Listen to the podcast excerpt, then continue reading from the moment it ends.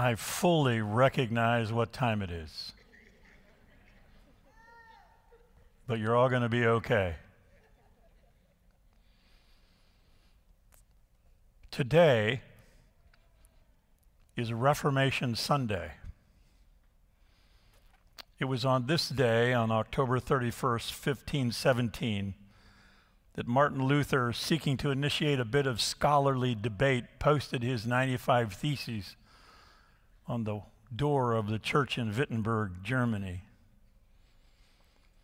And on that day, his 95 Theses unwittingly sparked a revolution in theological conversation and gave rise to the Reformation, which is the very reason that you and I are here today.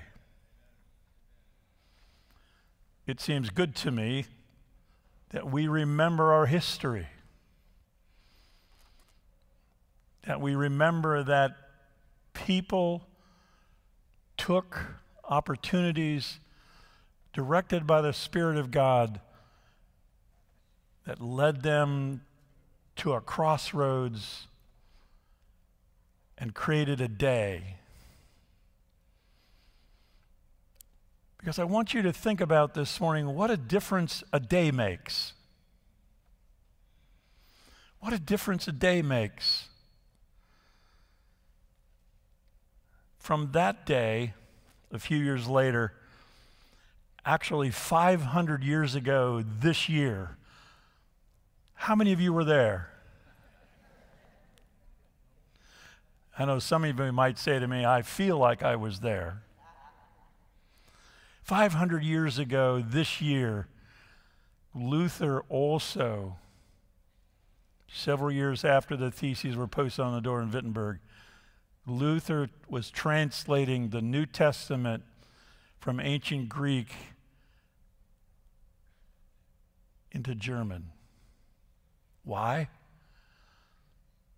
So that the scripture that had largely been held in the church in the Latin could be available to more people. What a difference a day makes. And this morning, as Acts chapter 2 is read to us, we reflect on the activity of that day 2,000 years ago and wonder what a difference a day made.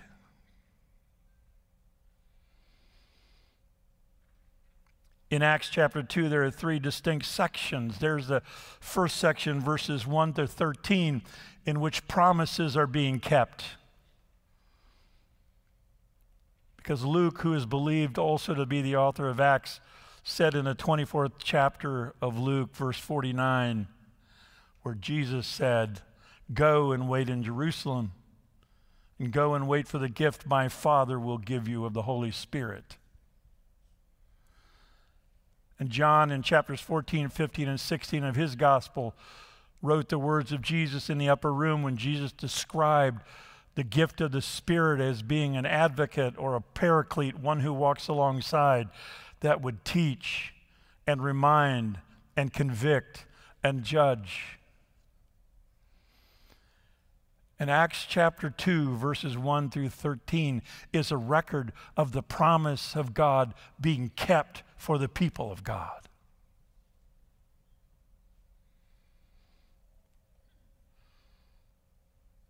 Where Acts chapter 1 describes Jesus' last days on earth and his ascension into heaven, with final instructions to wait in verses 4 and 5 until they were baptized with the Holy Spirit. I don't know about you, but I hate waiting. Anybody else want to give witness to that? Thank you, John. Thank you.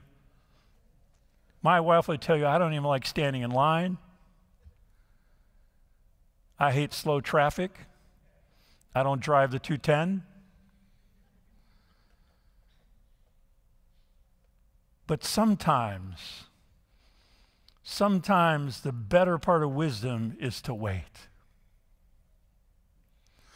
And we need to remember and recognize that when they were waiting after the Passover in the 50 days leading up to the Jewish celebration of Pentecost.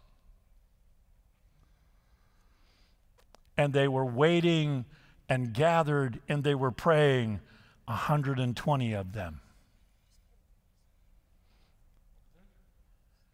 In this space where they were together, waiting.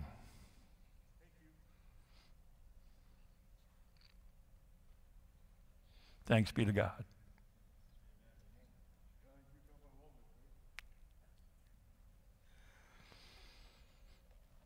I hope we'll always celebrate the work of God, whatever expression it takes. As we reflect on the gift of the Holy Spirit to the believers in Jerusalem, I want to suggest to you that it happened on the day in which the Israelites were commemorating the Passover, the Jewish tradition in which God came and God's Spirit moved upon the people and God's Spirit gave them a new future and a new hope. For on that night of Passover, there was this sense that a day makes a difference. And I would suggest to us this morning that the giving of the Holy Spirit on the day of Pentecost in Jerusalem, in that room where 120 of them had waited and prayed, was simply an affirmation and an extension of the covenant of God throughout biblical history. For God was affirming the covenant made with Abraham. God was reaffirming the covenant made to Israel at Mount Sinai. He was reaffirming the Davidic covenant made to David that the Messiah would be of his lineage. And here they are, God reaffirming and recovenanting now with the people of God who were about to explode and expand in ways not even imagined. And here they are, together. Daniel Block said that Pentecost in Jerusalem was a microscopic experience of what the Israelites had witnessed at Sinai. Think about it. At Sinai, there were flames, there was smoke, and there was the voice of God. And in Jerusalem on the day of Pentecost, there were flames and the presence of God in a mighty rushing wind. And that mighty rushing wind is important to us because wind throughout Scripture is the breath of God. And the breath of God comes and sweeps through the room. And on a day in Jerusalem, they experience a day that makes a difference. I'm impressed by the timing of the gift of the Holy Spirit. Realize with me that the gift of the Holy Spirit came when there were thousands and thousands of pilgrims in Jerusalem who were going to go home and take the baptism of the Holy Spirit with them.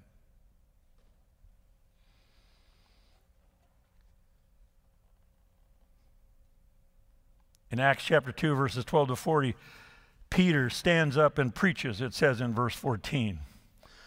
If there was ever a changed life experience that the Holy Spirit made it possible for a person to leave a memory of a history of pain, it would be Peter. Think about what it means for Peter to be baptized with the Holy Spirit, for he had denied Jesus 3 times, and he has that memory deep in his heart, and he feels and experiences the inadequacy of falling short, and yet Jesus had restored him and forgiven him, and so he waits for what is next. And here it is in Acts chapter 2, and Peter becomes the voice of the church in Jerusalem, in fulfillment of Jesus' prophecy that Peter, the rock, would be the foundation upon which Jesus would build his church. Can we draw hope from that, friends? That whatever your past or my past, whatever failures we've had, whatever disappointments we've experienced, the Holy Spirit of God can come, and the Holy Spirit of God can rebirth us in a way that gives us a future not even imagined in our moments of failure. Thanks be to God. there is hope for us. There is hope for us when I see young men like Keller and Samuel baptized in front of us today. There's hope for us when I see these children gathered around and say, oh, thanks be to God.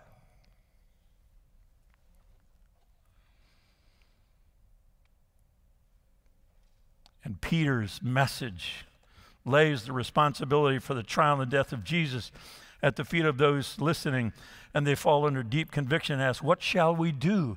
And Peter's response was what? Repent and be baptized. And 3,000 were added to their numbers.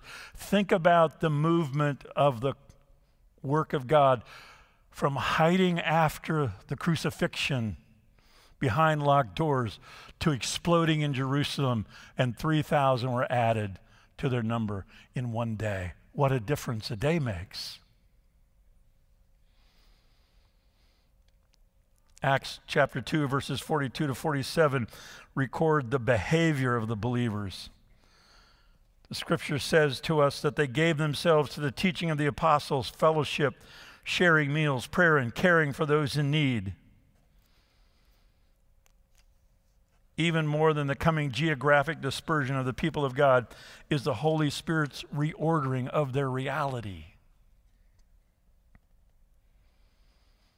If the Holy Spirit has the power and the capacity to remake us, to rebirth us, to give us a future different from the past of our failure and sin that we could not have imagined before the Holy Spirit comes, the Holy Spirit will also reorder our reality for the days that lie ahead. And we should say, thanks be to God, because we don't want to go back to the ways of the past, for they were fruitless. They created pain and sorrow and suffering. They bound us up. They created for us a craving in our spirit and our soul for something different. And for these people that came through repentance, for they recognized what they had done to the Son of God, and they owned their responsibility, and they repented of it, confessed their sorrow, and received the baptism of the Holy Spirit for their lives.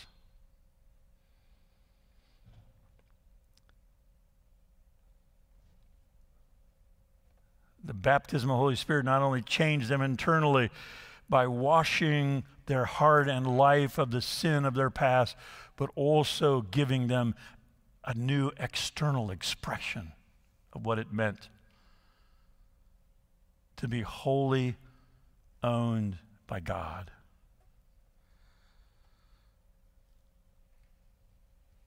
Their outward expression of faith in Christ became the embodiment of what they had received.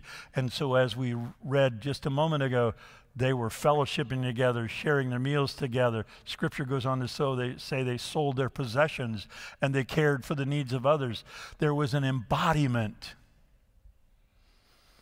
We really need to have a conversation about what conversion means,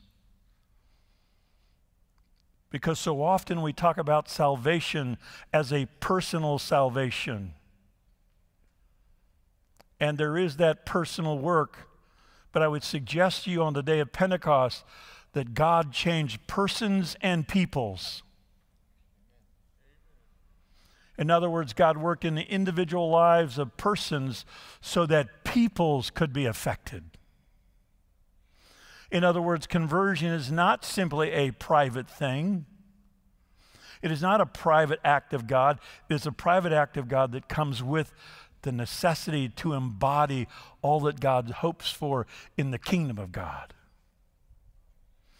It will always have an outward expression, caring for the needs of others.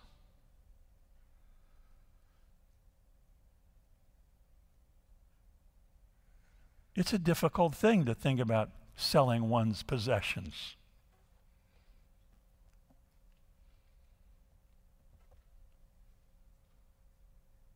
But it's what they did. God had reordered their reality.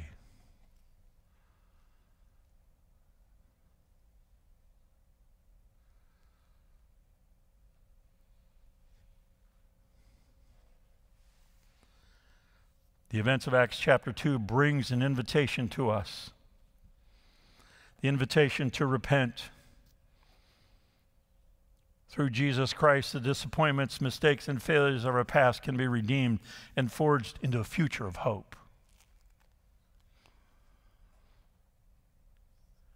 That you and I could live lives with a future and a hope, so that these children gathered around this baptistry this morning could see the Holy Spirit of God's baptism lived out, modeled for them, so that they say, I want to live like that someday. I want to embrace that someday. I want to embody that someday. Because someone sold something, gave something up, their time, their pleasure, their retirement, and spent time with me as a child. I want to do that someday. The Holy Spirit of God reorders their reality in such a way that they became powerfully magnetic in their witness. And people were drawn to them. Just as Jesus and the Holy Spirit changed Peter, Jesus and the Holy Spirit can change you.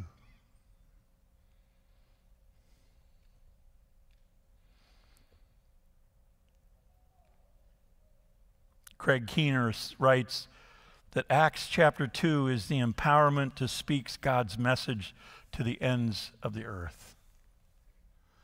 And we'll explore some of that next week, for we'll be 3 weeks in the book of Acts here.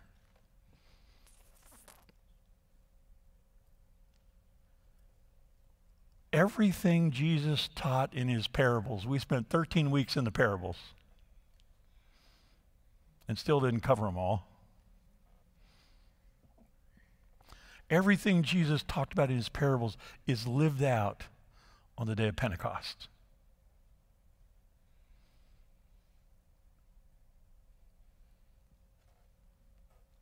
What a difference a day makes.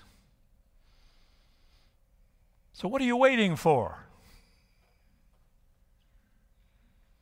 Have you been filled with the Holy Spirit since you believed? Have you repented? What are you waiting for? You've been thinking about making a change for a while now. You've been wondering about a new life. Your self-talk may have even taken on the form of a prayer. What are you waiting for? And praying for? Is the Spirit of God at work in your heart and life asking you to do something new, different? Is the Spirit of God disrupting your reality a little bit?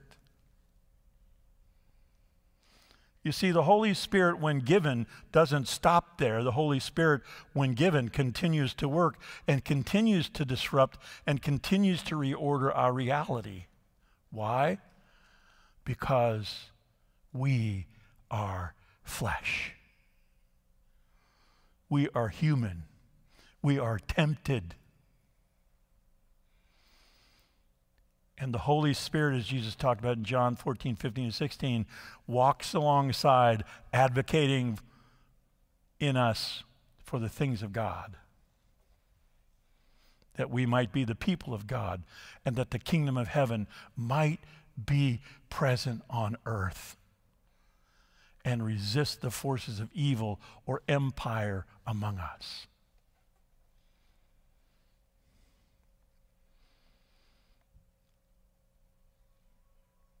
The baptism of the Holy Spirit makes possible for us to be a part of something bigger than ourselves. Want to be an extension of the covenant of Abraham? It's a pretty good thing.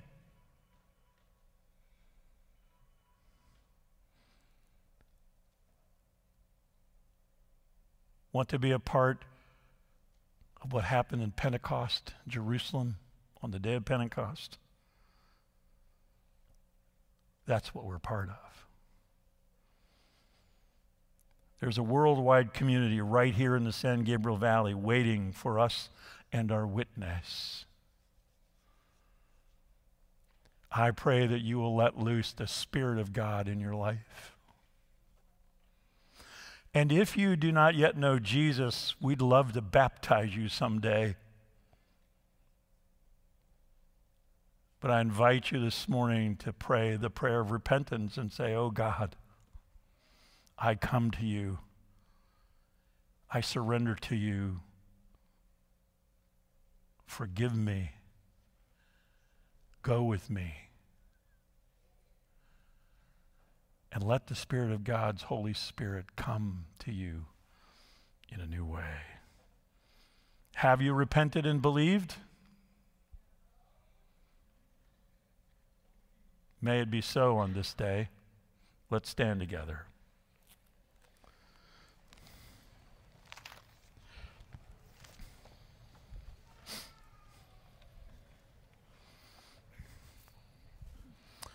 I'm going to pray a brief prayer, then I'm going to pronounce a benediction. But I would say to you, if you would like to have prayer with a pastor, there will be a pastor here at the altar after the benediction. For whatever reason. But if you have prayed a prayer of repentance and you've surrendered your life to Jesus, especially, I invite you to come and speak with a pastor. Don't pass that moment by, because we want to encourage you in your walk with Christ. And if the Holy Spirit has been sort of disrupting your reality, let that be so. We'd like to hear about it. Come and pray with a pastor. Oh God, your word rings true to us on this day. Your word, O God, encourages our hearts. Your word, O God, comforts us with hope and a future. And your word, O God, disturbs us. May your word, O God, linger strong in our minds and hearts on this day. And O God, may there be those among us who repent and believe on this day, so that they may look back and say, what a difference a day makes. Amen. From Ephesians chapter 3, verses 20 and 21, "Now to him who is able to do far more abundantly than all we ask or think, according to the power at work within us, to him be glory in the church and in Christ Jesus throughout all generations, forever and ever." And everyone said, Amen. You are dismissed.